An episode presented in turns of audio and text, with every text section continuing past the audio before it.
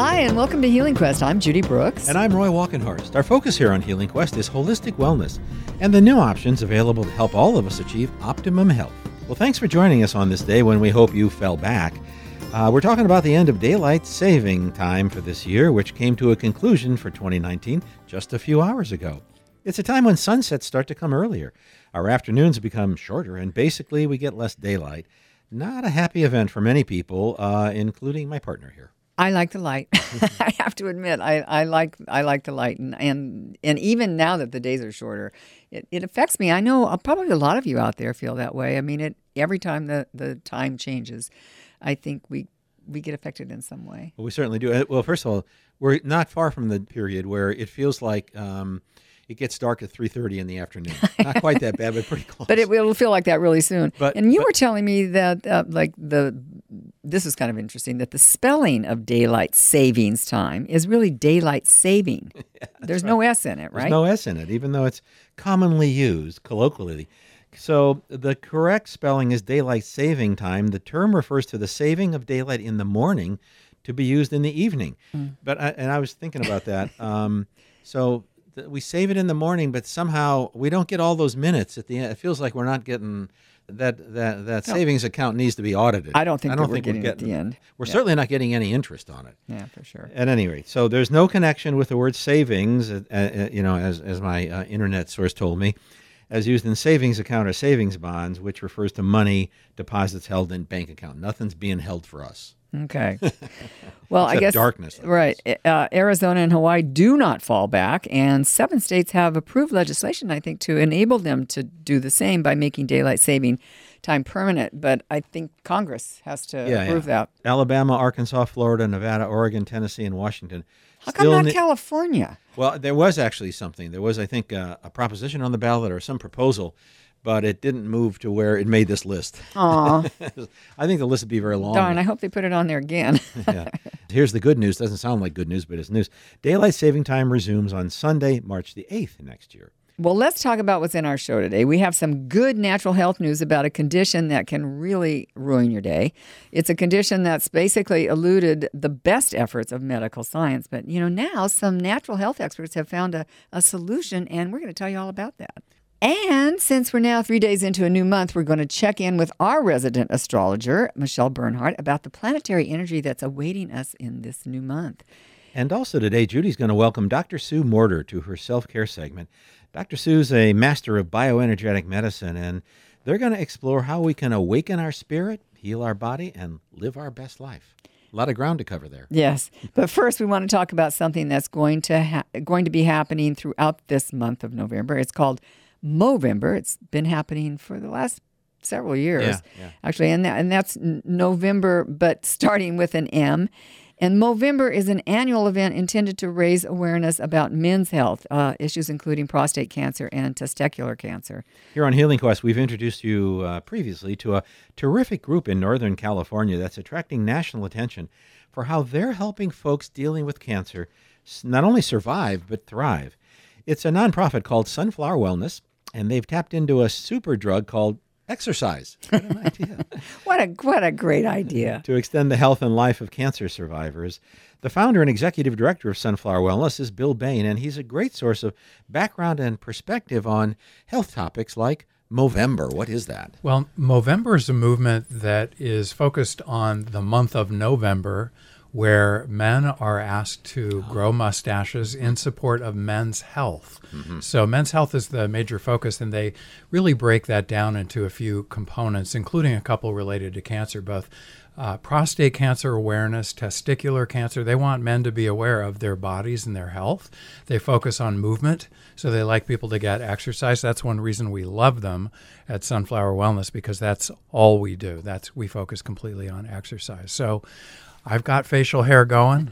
I usually keep mine going all year, but for Movember, uh, you might see people who you didn't expect wearing mustaches. Right. We see them on television. Now, this is not the. This has been going on for a few years. Movember. Right. I know last year for sure they, that everybody had the mustaches. And yeah, and it's a national movement. It's an, actually, it's I, been I know, around for I know a while. You'll yeah. see uh, their promos. You'll see. Right. I was on a website yesterday where Visa, I think, was promoting them mm-hmm. as well. So uh, people will take collections for uh, this particular movement, which we think is wonderful. And it's really a nice augmentation to what happened last month. October, of course, was Breast Cancer Awareness Mm-hmm. Month. Um, so November's a chance for the men not to be left behind and to be remembered as well. Do they have a Equal blue time. rim, blue ribbon? Uh, I, you know, I don't know. I don't know if there is a I color. I don't like, think- I don't like the think so. pink rib- ribbons Yeah. that we're all familiar with from from October. Well, you know, we know that exercise for breast cancer survivors is a big focus for Sunflower. Actually, your your main focus for Sunflower Wellness, right? Yeah. And can you give us a quick reminder about the science surrounding how effective that is, and and the implications for all of us? For exercise itself. For yes. Oh well, the and, and for cancer survivors. uh, Sure. I, I, everybody knows exercise is, is good Right. for you. So when we started this work, actually, we were talking with various people in the medical profession about how important exercise was for people with cancer. And they would always take us aside and say, look, we already know that. We know how important exercise is. What they tended not to know was how important exercise was for preventing recurrence. Of course, it's great for helping people bounce back after surgery, chemo, radiation, the, the typical treatments. Um, it helps battle fatigue, which is one of the biggest things that people going through treatment experience. It is. Once treatment is over, just to get people's lives back. That's probably the biggest comment that we hear. And then we find other benefits too, like one that surprised us. The biggest benefit our, our clients reported in a survey we did last year was less depression. 80 per, 80% of people said less depression, especially during treatment. That was just a big factor. You got to imagine being in treatment for cancer is not a happy time. No, Yeah. that's that's great. Yeah. Eighty percent improvement.